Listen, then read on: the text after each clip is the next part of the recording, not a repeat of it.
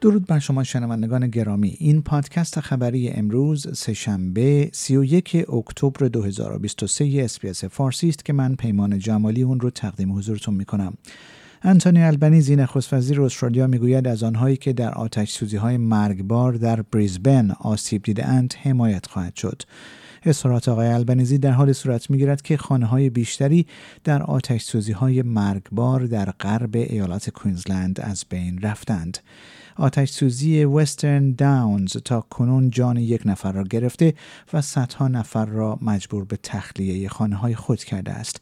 این آتش سوزی ها طی ده روز 20 هزار هکتار را سوزانده است. انتونی البنیزی نخست وزیر استرالیا بار دیگر ناآرامی ها در غزه را محکوم کرد. این امر پس از آن صورت می‌گیرد که شبکه دفاع از فلسطین در استرالیا شش تن از هفت نخست وزیر سابق استرالیا را به دلیل واکنش آنها به تنشهای فزاینده در غزه به ریاکاری محکوم کرد. دولت فدرال استرالیا قرار است یک کارزار ده میلیون دلاری را با هدف رفع کمبود معلم در سراسر کشور آغاز کند. در این کارزار با نام آن معلم باش یا به زبان دیگر Be That Teacher معلمان مدارس دولتی به تصویر کشیده شدند که در آن داستانهای خود را در مورد زمانی که متوجه شدند آموزش واقعا چقدر مهم است به اشتراک می‌گذارند. انتونی البنیزی تایید کرده است که استرالیا در سفر آتی او به کشور چین موارد اختلافی را با این کشور مطرح خواهد کرد و پرسش های سختی را از رئیس جمهور چین خواهد پرسید. آقای البنیزی قرار است روز شنبه چهار نوامبر به چین سفر کند. این نخستین سفر یک مقام عالی رتبه استرالیایی به این کشور آسیایی از سال 2016 تا کنون است. بزرگترین بانک استرالیا به عنوان بخشی از روند رو به رشد ارائه کمک های مالی سبز پنل های خورشیدی و باتری های خانگی را از طریق وام های بدون بهره در دسترس قرار خواهد داد.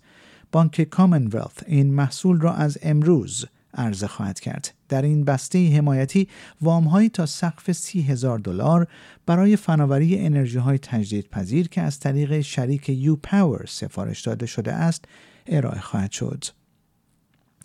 جو بایدن رئیس جمهور ایالات متحده آمریکا یک فرمان اجرایی را برای کاهش خطراتی که هوش مصنوعی ممکن است برای مصرف کنندگان، کارگران، گروه های اقلیت و امنیت ملی این کشور ایجاد کند امضا کرد.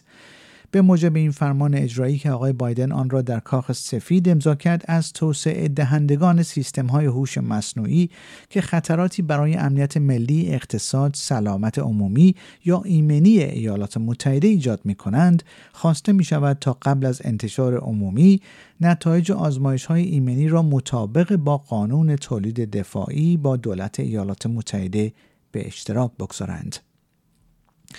مردی به دلیل قتل زنی که جسدش در یک هتل مجلل در محوطه کازینو پرت پیدا شد به قتل متهم شده است. خدمات اورژانس حدود ساعت 11 صبح روز دوشنبه 3 اکتبر به کراون تاورز واقع در شرق منطقه مرکزی شهر پرت فراخوانده شدند جایی که جسد این زن سی ساله در آن پیدا شد.